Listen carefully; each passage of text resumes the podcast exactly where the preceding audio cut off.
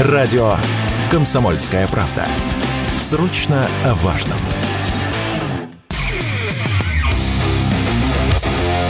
КОЦ. Аналитика с именем. Авторская программа военкора Александра Котца. Здравствуйте, это прямой эфир радио «Комсомольская правда». Игорь Измайлов, Александр Коц, как всегда в этот день недели, в этот час здесь с нами сегодня удаленно. Саша, приветствую в январе 2024 года.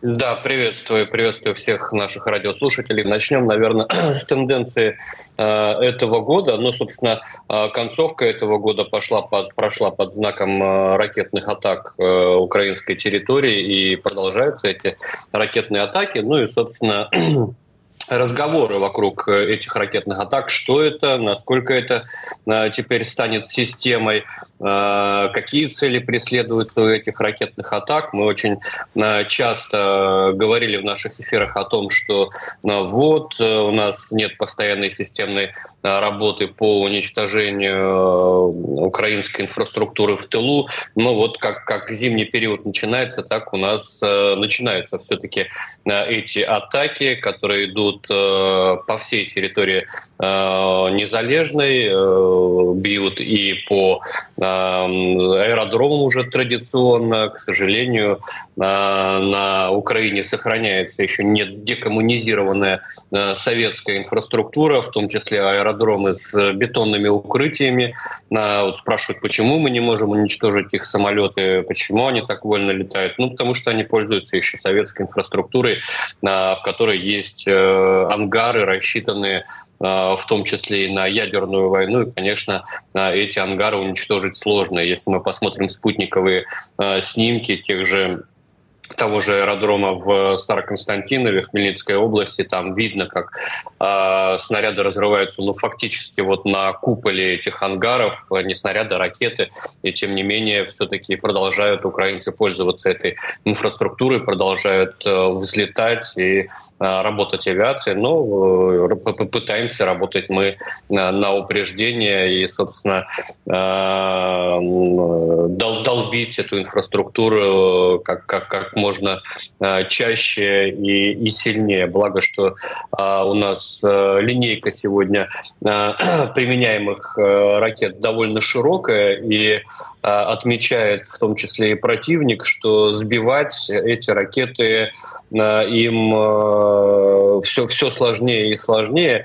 Ну вот там край, крайний да, был налет, э, это было 8 э, января, когда э, в ракетной атаке, не самой масштабной, надо сказать, участвовало 8 «Гераний», 7 ракет С-300, 4 ракеты «Кинжала», 24 ракеты Х-101, Х-555, Х-55, которые запускались с 11 наших Ту-95, было 8 крылатых ракет Х-22, 6 ракет «Искандер» и 2 ракеты ТХ-31П. Это не мои данные и данные не российского Минобороны, это то, что э, фиксировала э, собственно, система противовоздушной обороны нашего противника. А почему я привожу эти данные? Потому что э, в тот же день Киев, Киев отчитался о том, что они сбили путем нехитрых математических вычислений получилось, что не сбили они 7 ракет С-300,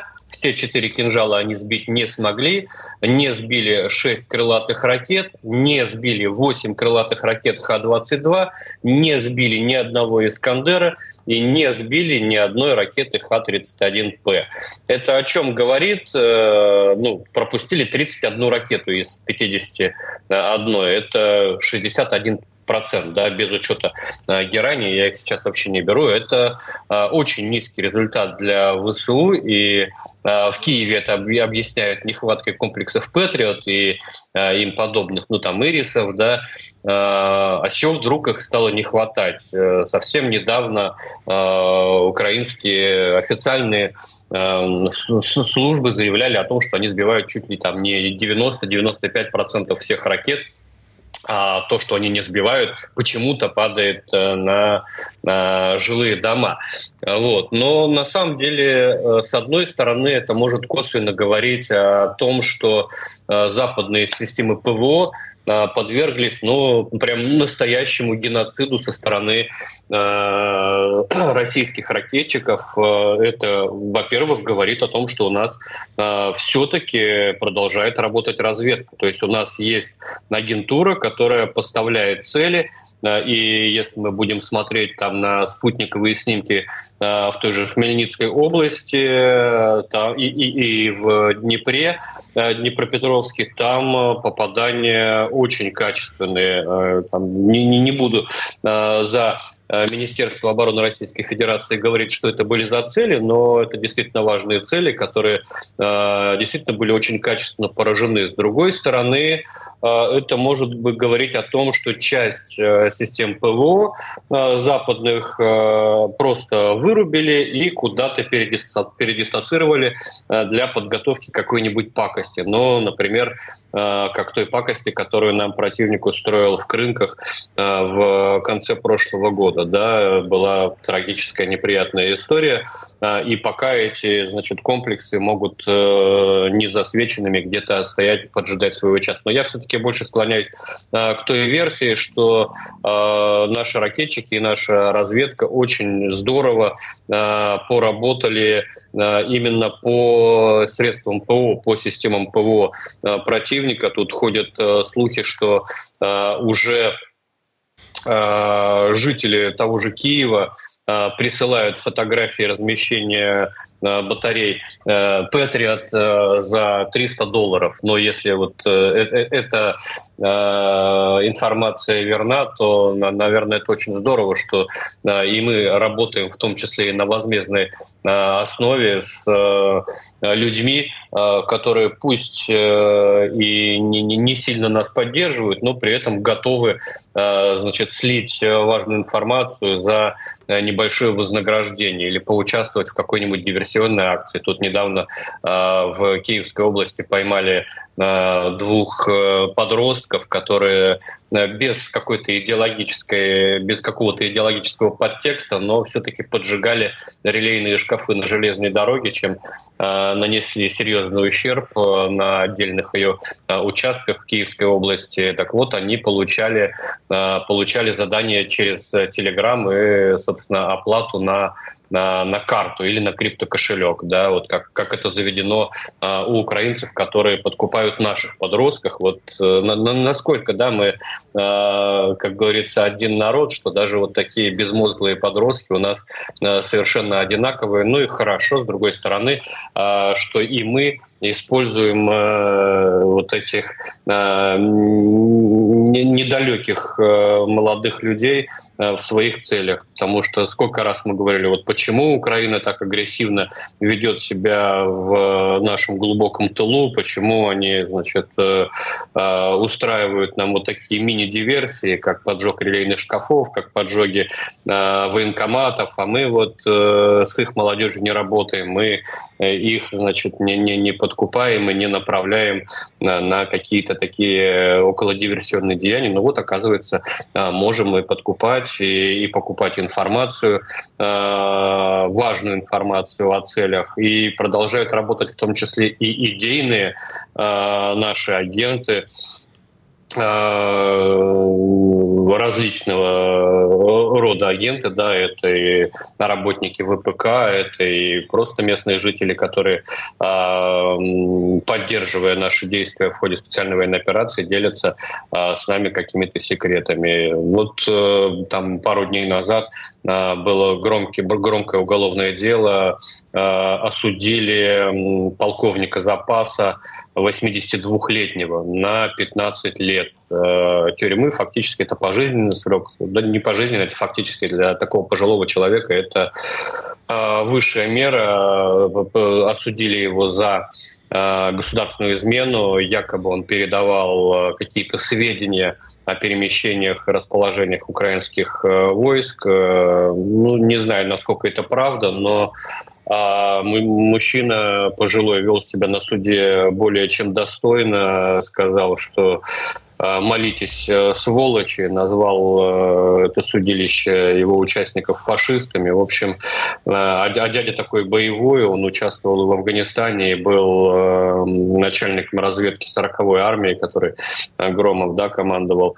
А вот. И, и, и, и такие дела, они не единичные сегодня, но, наверное, это говорит о том, что все-таки есть люди, ради которых нам надо продолжать э, идти к э, выполнению целей специальной военной операции. Этот, кстати, суд напомнил мне э, другой суд над 85-летним харьковским ученым, который еще в 14 по-моему, или в 15 году был осужден на 12 лет, но потом он попал все-таки в Россию в ходе большого обмена. Но вот этот полковник Чернышов, конечно, тоже должен стать участником обязательно обмена, попасть в списки для того, чтобы вернуться, для того, чтобы попасть в Россию, вне зависимости от того, работал он на нас, не работал. Но вот когда так обращаются э, с пожилыми военными, мы, конечно, на это спокойно смотреть не должны. Сейчас небольшой перерыв, после него продолжим, не переключайтесь.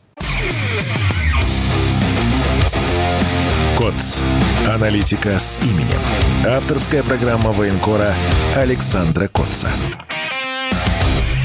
Единственное, Саш, я вот сейчас э, э, в конце слушал про тех людей, которые стойко э, нам помогают или не нам помогают, но стоят на правильной стороне вне зависимости, да, ни, ни от чего. Там военные, вот дети какие-то, как диверсанты. Недавно а, на днях был случай в Закарпатской области. Вышли люди и сказали, что они не дадут ни черта сносить памятник советскому воину Великой Отечественной войне, никакой декоммунизации там не будет. И это жители села Пушкина, до которого Киев тоже, видимо, не смог об колено их сломать, хотя наверняка там СБУ поработает. я в этой связи вот и в тех историях, которые ты рассказывал, и здесь вот за карпатским жителям э, все пытаюсь понять, а в чем наше слово, почему мы молчим, почему, ну, Минобороны э, докладывают, да, военную составляющую, сводки и так далее, а мы все, вот где наше слово этим людям, которые или нас поддерживают там, э, или из своих убеждений выступают против нацистского режима, может быть, и не поддерживая пока Россию. Но мы что-то к ним не обращаемся обращаемся по-прежнему?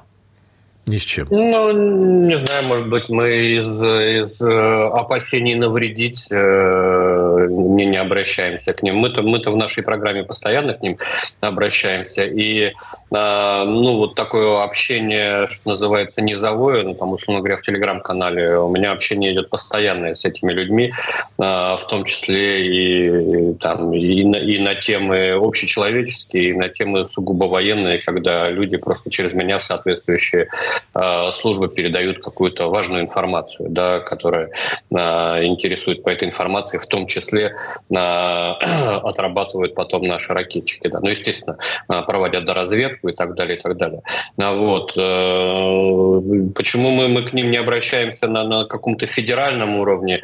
Ну, ну, знаешь, за последние годы маховик украинской репрессивной машины, он так раскрутился, крутился, что сегодня э, очень а, опасно вызывать какую-то ответную реакцию на наши слова на Украине, потому что человек э, очень э, рискует не то, что выражая симпатия в адрес Российской Федерации, а просто занимая какую-то нейтральную или просто взвешенную позицию.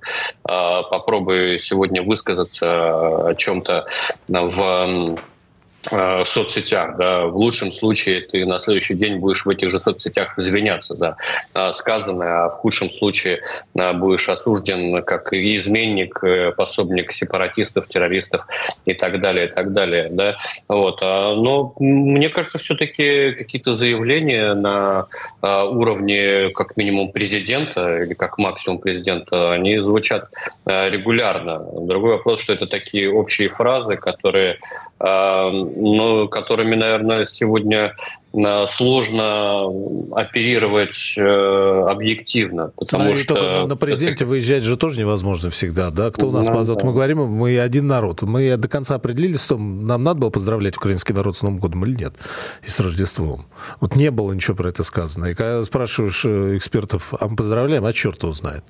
Ну, знаешь, как, как, как, когда мы два года убиваем друг друга, наверное, наверное это может кому-то показаться лукавством вам такие поздравления. И э, сегодня, ну, мне кажется, может быть, еще не до таких откровенных э, разговоров друг с другом, честно говоря. Э, ну, может быть, я скажу вещь э, циничную и, и грубую, э, но мне вот сейчас не, не до обращения к украинцам. Э, меня сейчас больше волнует э, наша спецоперация, наша армия, на, на ход э, боевых действий. Э, меня волнует сейчас э, выживаемость моей страны, а сейчас мы ведем войну на э, сохранение нашей государственности. Вот смотри, и Саша, меня... кон- кон- да. конкретный пример, извините, что перебиваю. Вот Алексей пишет, да, почему мы такие джентльмены в ответ за Белгород. А, и год, да, начался с Белгорода, и много про это говорили, продолжаются вот эти дроны, обстрелы и так далее.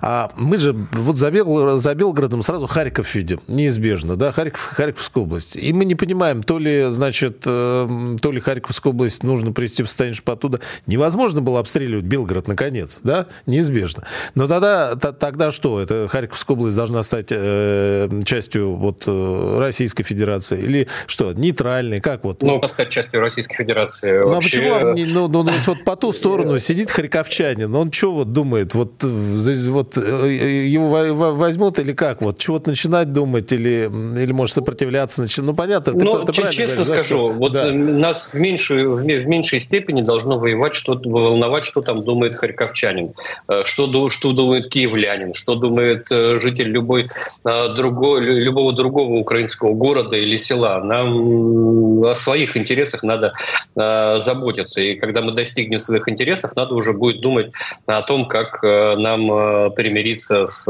оставшимися украинцами, если они останутся на территории бывшей Э, незалежной. Да? А почему мы такие джентльмены в ответ на, за, за Белгород? Ну, я не знаю, а, а что, что мы считаем джентльменством? А, ну, на, нам надо тоже разбомбить новогодние площади с э, мамашами в колясках, но я против такого подхода.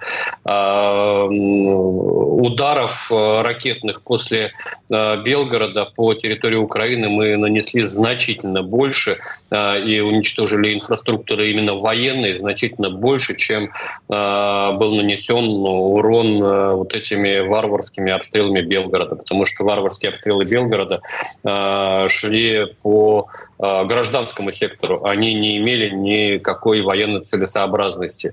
Да, это государственный терроризм, который Украина исповедует с 2014 года, ничего нового нам здесь не продемонстрировали. Мы ответили жестко, ударили и по центрам принятия решений, и по военным объектам и так далее, и так далее. Вообще мы а, урон а, дистанционными ударами наносим Украине больше. Да, Украина бывает колет очень больно, точечно, да, как ударами там по, допустим, Черноморскому флоту. И там на самом деле Украина ну, достигла такого негромкого, но все-таки успеха даже после разрыва э, зерновой сделки э, Украина на сегодняшний день по грузоперевозкам морским вышла на довоенный уровень. Э, это все благодаря тому, что вот они применили какую-то свою точечную тактику на э, Черном море, фактически лишив нас возможности спокойно оперировать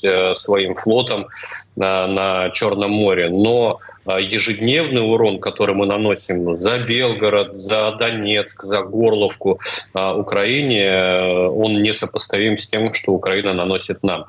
И это не джентльменство. Да, да к сожалению, в Белгороде произошла трагедия. В Донецке уже а, почти 10 лет э, происходит эта трагедия в Горловке, Макеевке и, и других донбасских городах. Но вот э, таково тяжелое время, да, сегодняшнее, когда, к сожалению, в том числе и жители старых русских городов, да, российских, подвергаются вот этим опасностям. И Гладков, губернатор, еще в прошлом году в интервью моему товарищу Саше Сладкову, военкору ВГТРК, сказал, как с этим бороться. Надо, надо забирать Харьков. Да.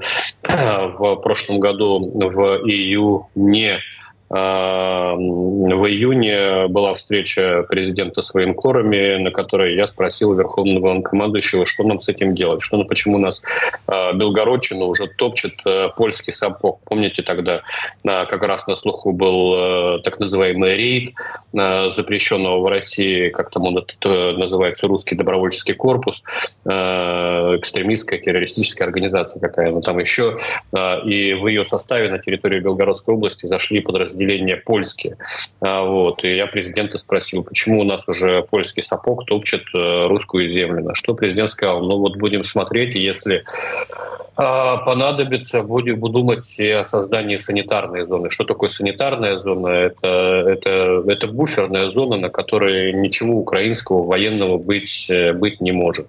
Вот. По мне, так, э, такая буферная зона должна, конечно, проходить по западным границам нынешней Украины, но это а, в мечтах. А, вот. А пока, да, вот, к сожалению, а, пока у а, противника есть возможность наносить удары реактивными системами залпового огня, польскими, чешскими в Empire, вот, это тот, тот же град, но там дальность чуть-чуть повыше, да, но, к сожалению, а, мы не, не в состоянии сейчас перекрыть границу настолько, чтобы а, к ней не мог подъехать, не могла подъехать одна машина, которую могут подвести и в фурии, и замаскировать, и так далее, и так далее. Но вот э, Белгород попал в, в, в эти жернова и сейчас вынужден при, принимать э, такие меры не нестандартные. Ну, например, там сейчас э, автобусные, троллейбусные остановки э, обкладывают бетонными блоками и э, мешками с песком. Но, но это, это, это, все, это все временно. К сожалению, все, все это временно. Противник и в 1944 году, и в 1945 огрызался, но э, результат, результат все равно известен. Сейчас перерыв на новости. Не переключайтесь, оставайтесь с радио «Комсомольская правда». Все программы радио Комсомольская правда вы можете найти на Яндекс Музыке. Ищите раздел вашей любимой передачи и подписывайтесь, чтобы не пропустить новый выпуск. Радио КП на Яндекс Музыке. Это удобно, просто и всегда интересно. КОЦ. Аналитика с именем. Авторская программа военкора Александра Котца. Возвращаемся в студию. Я Александр Коц. Игорь Измайлов помогает мне из московской студии. Это аналитика с именем. Тут много приветов передают, в том числе с фронта. Вот 239-й фактически родной мне отдельный разведбат, 74-я мотострелковая бригада. А, ребята, держитесь, мы все смотрим на вас, вы наши герои. А вот здесь интересный вопрос задают, стоит ли серьезно относиться к заявлению Дмитрия Медведева, который сказал, что по Украине применяли все, кроме ядерки. Пока. Как думаете, нужно ли применить тактическое ядерное оружие?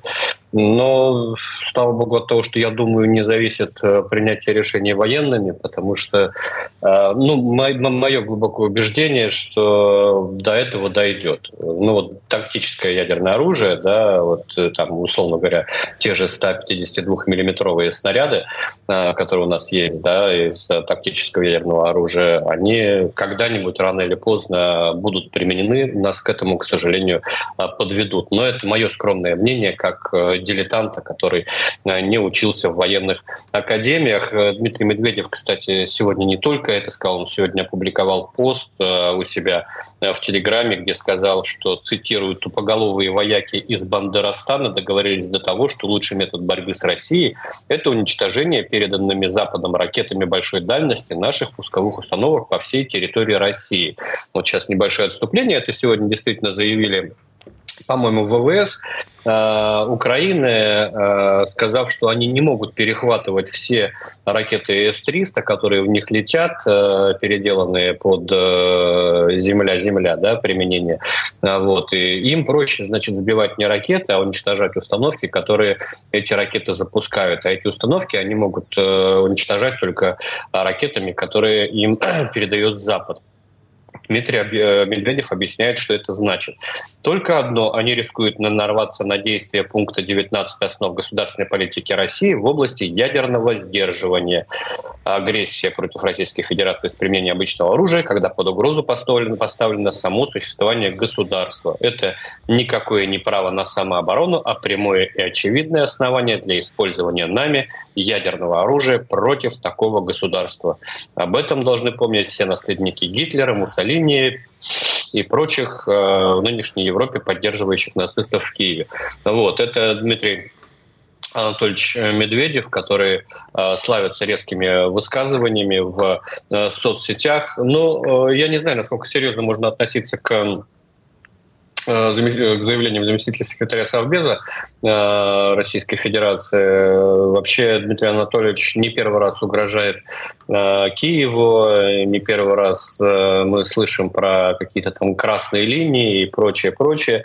Владимир Путин очень четко высказывался о, том, когда мы будем применять ядерное вооружение. На мой взгляд, вряд ли уничтожение пусковых установок С-300 на нашей территории будет расцениваться как, как нападение на Россию. Я не понимаю, почему, почему мы должны расценивать нападение на Россию, атаку на старые территории. Почему э, таковым не является атаки на, на новые территории? Вы когда едете в Такмак, э, вы проезжаете мимо сгоревшей установки С-300, которая была уничтожена украинцами.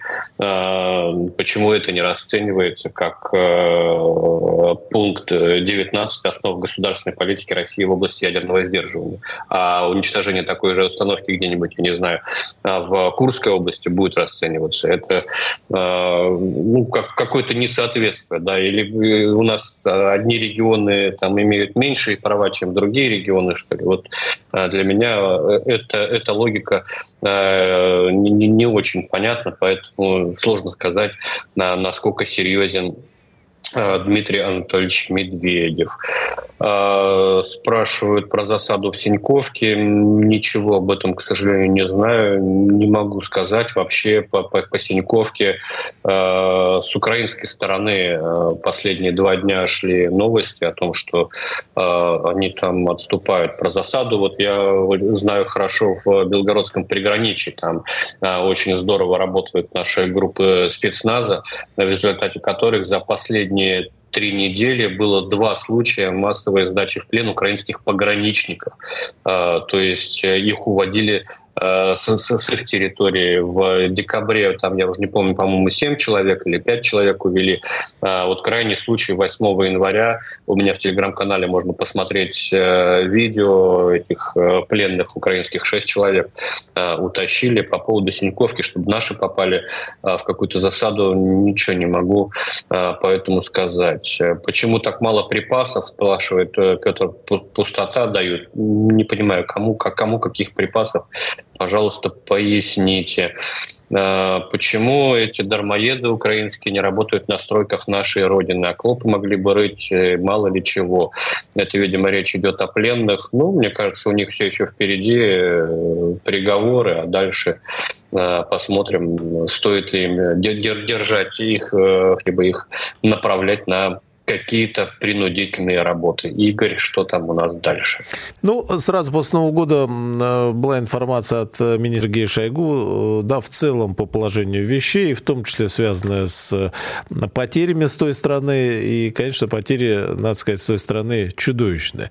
Но э, тут вот решили проанализировать э, некрологи, которые размещаются и в украинских соцсетях, и в целом вот на э, той территории, на в том пространстве. И, конечно, ужаснулись еще больше. Цифры подползают под несколько сотен погибших, насколько я понимаю, это только прошлый год, да, и подходит э, там чуть ли не под полмиллиона, 400 тысяч насчитали. Это, да, это, это на самом деле очень интересный, наверное, один из э, самых объективных инструментов подсчета погибших. Это подсчет некрологов, которые были опубликованы в региональной украинской прессе, на сайтах региональных. Это, причем это же нам говорит о минимальных цифрах потерь. То есть не каждый погибший удостаивается некролога на сайте какой-нибудь жмеринки. Да? А, вот. Но вот таких некрологов, их не за прошлый год, насколько я понимаю, это данные с июня 22 а, года. А То есть с июня 22 года, видимо, как, как, как когда вот один из сетевых экспертов решил таким образом а, посчитать, э, сколько же всего а, но, погибло за, ну это не только Министерство обороны а, ВСУ, это и Нацгвардия, это и территориальная оборона, это и пограничники, это и а, Нацгвардия, и Министерство внутренних дел, вот. но сам, сам этот инструмент, он очень показателен и э, ну вот как крайне объективен. То есть он дает э, картину по э, минимальной планке, и эта минимальная планка, она, конечно, ужасает. Если у нас готов синхрон, можно послушать. Да, автор, автор телеграм-канала «Шепот фронта» Руслан Татаринов. То, Татаринов, что да. СМИ украинская выставляет, на сайтах, в этих социальных сетях, естественно, все это выставляется, да. 408 тысяч это насчитали мои два компьютера, которые у меня там день и ночь считают, или когда я их включаю. А то, что под 500 тысяч, тоже реально. Э, у них на самом деле может быть и полмиллиона, может быть и 500, там, 50 тысяч э, погибших, потому что какое-то количество э, погибших военнослужащих они не публикуют. И зная то, что насколько все-таки Украина и ее руководство очень хитро хитро, причем на всех разных уровнях, от э, командира взвода до допустим, командира бригады, э, вы понимаете то, что они все зарабатывают на этих смертях, на этих мертвых душах. И поэтому многие военнослужащие просто-напросто не публикуются, даже зная то, что он погиб. Потому что в это время можно просто, ну, русским словом сказать, навариться на его зарплате, там, на всяких социальных там выплатах, потому что это все капает достаточно. Угу. Да, ну на самом деле я, я думаю, что здесь разные есть э, субъективные причины, почему эта цифра не полная. Ну, во-первых, э, есть огромное количество пленных, во-вторых, есть огромное количество пропавших без вести, а э, те же крынки завалены просто трупами э, противника. Кстати, э, вот этот эксперт Татаринов э, говорит о том, что э, сейчас основная масса Э, основная масса некрологов э, идет как раз о погибших на э, Херсонском направлении на Днепре. До 30, до 30 некрологов в день. На втором месте по количеству некрологов идет, как ни странно, не Авдеевское, а Купинское направление. И на третьем месте там Артемовское направление. Да, это вот те места, откуда больше всего поступают погибшие. Но Авдеевка может быть там и, и в вывозить э, тяжело тела. Ну и э, в последнее время там, конечно, э, активность действий немного снизилась, наши наступательные действия немножко приостановились. Видимо, идет перегруппировка для дальнейшего охвата этого города в клещи. Сейчас снова небольшой перерыв, после которого вернемся в эфир. Не переключайтесь, оставайтесь с радио «Комсомольская правда». Западные платформы продолжают атаковать радио «Комсомольская правда». YouTube удалил канал нашей станции. И вот теперь новый вывод. App Store убрал приложение «Радио КП» со своей площадки. Но обладателям айфонов не стоит расстраиваться – вы всегда можете включить радио «Комсомольская правда» в плеере на нашем сайте radiokp.ru. Ну а для андроидов ничего не изменилось. Приложение «Радио КП» доступно в Google Play. Слушайте радио «Комсомольская правда». Никаких фейков, только проверенная информация. КОЦ. Аналитика с именем. Авторская программа военкора Александра Котца.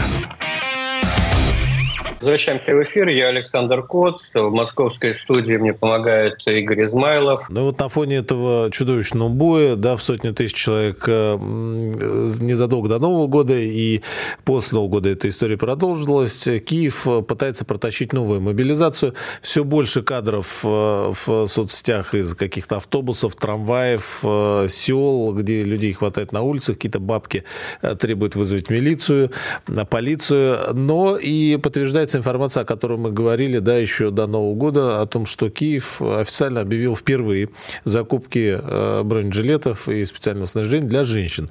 Причем подчеркивается, что они могут э, и специально приспособлены для беременных, для молодых, э, любых размеров, пожалуйста, вперед и на убой. И вот, кстати, буквально сегодня появилось сообщение Соединенных Штатов, в которых сказали, ну а чего, раз у Киева такие потери, то, ну извините, женщины во всем мире воюют, и чего бы вам быть исключением? Давайте вперед.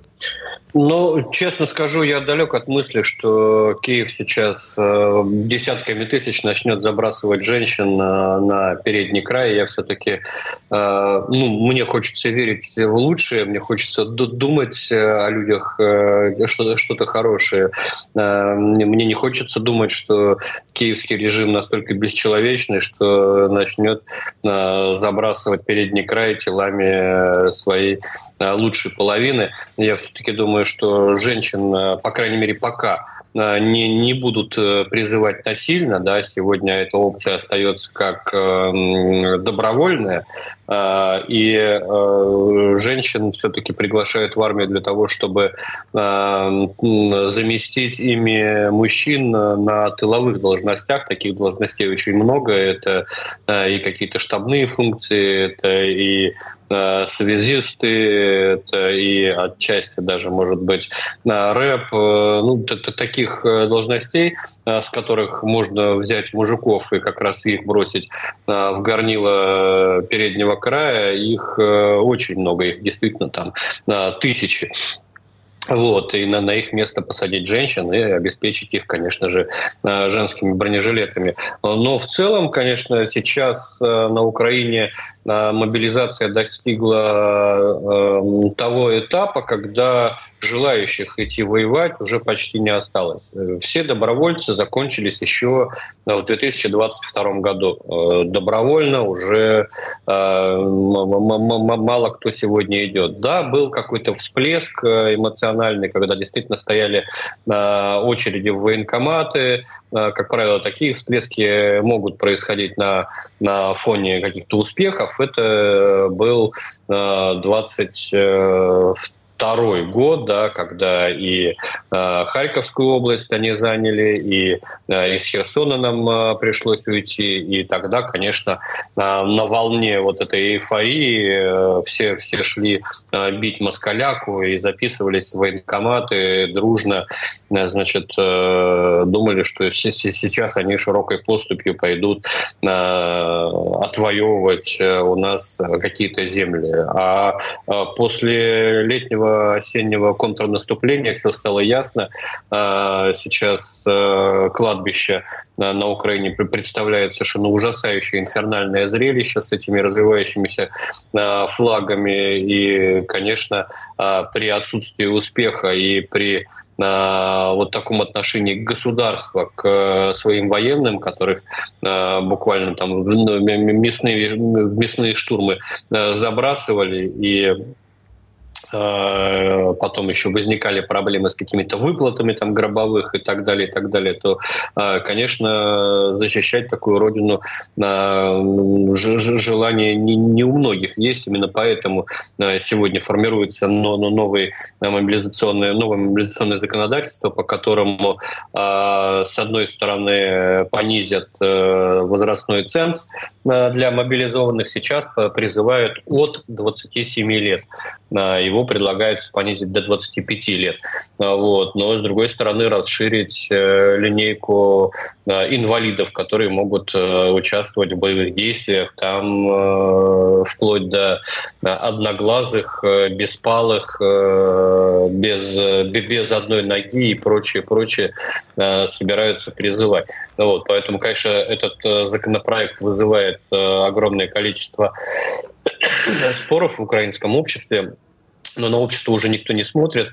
Споры вызывают и в Э, в Верховной Раде, где э, этот законопроект сейчас э, завернули и вернули в Кабмин, что-то там им не нравится. Но в целом мобилизационный ресурс у Украины остается. И пусть он насильный, пусть он там, из-под палки, под дулом автомата, но этот ресурс все-таки есть. И когда люди попадают на передовую при грамотном командире, вот именно полевом командире с боевым опытом, это все-таки э, боевая единица. Там взвод, отделение, неважно, это боевая единица. Были э, потрясающие кадры с э, Артемовского направления, когда еще мы, прошу прощения, мы штурмовали Артемовск, и э, съемка с той стороны, как в блиндаже забились, там несколько перепуганных мобилизованных э, украинских, которые не знали, что им делать, тряслись от страха, и тут появился грамотный командир, который даже вот из этого э, очень липкого пластилина э, все-таки вылепил э, какое-то э, подобие круговой обороны, и э, вот это перепуганное стадо, оно все-таки смогло отбить атаку. То есть э, можно сколько угодно насмехаться над тем, что э, в украинскую армию э, не идут идут добровольцы, а идут э, только голодранцы, которые не смогли откупиться, но и они будут представлять для нас э, серьезную проблему, учитывая, что сейчас э, Украина уходит в глухую оборону и поступают все новые и новые кадры, как э, Украина формирует э, оборонительные э, порядки из тех же самых зубов дракона, на которые они так высмеивали в прошлом году э, роют те же самые противотанковые рвы, э, и так далее, и так далее. Вот. На этом фоне вот тут мне задают вопрос по поводу э, наших мобилизованных, почему журналисты не поднимают вопросы о сроках мобилизованных, проблемах с отпусками. Ну, прошу прощения, я просто вот в новогодние каникулы половину проболел, и до сих пор у меня вот эти вот отголоски в виде этого кашля. Ну, как не поднимают? Мы вот с Игорем регулярно поднимаем тему э, сроков мобилизованных, э, по проблемам с отпусками тоже, но э, мы же все понимаем, что ситуация ну, очень непростая. На сегодняшний день мобилизованные – это лучшая в мире пехота, это лучшие в мире военные, лучшие в мире специалисты, потому что такого опыта, как у этих мобилизованных, нет ни у кого. Конечно, у Э, командования э, нет желания отпускать опытных э, проверенных бойцов и вместо них заполнять передний край не нюхавшими пороху свежими контрактниками. Вот. Ну, логика, логика, логику я вижу только такую. Но, в принципе, при том темпе набора на контрактную службу э, новых э, военнослужащих. Мы рано или поздно должны э, достигнуть предельной численности вооруженных сил Э, начнем ее, э, э, эту планку предельную перевыполнять, и тогда, я надеюсь, все-таки потихонечку сможем отпускать наших мобилизованных домой. Но эта тема постоянно поднимается журналистами. Вот на днях было опубликовано интервью с бывшим замминистра обороны Картополовым, который, которому журналисты тоже задавали этот вопрос. Поэтому он не замалчивается, он, э, собственно, постоянно, постоянно поднимается в, в прессе. Э, вот спрашивают, как вы думаете, сколько может быть затаившихся в Ростове-на-Дону? Э, часто ЧП происходит. Ну, я цифру не назову, но затаившиеся есть и в Ростове, и, в Белгороде, и, и, и, и очень много где еще. Потому что э, у нас э, диверсии, террористические акты происходят по всей стране.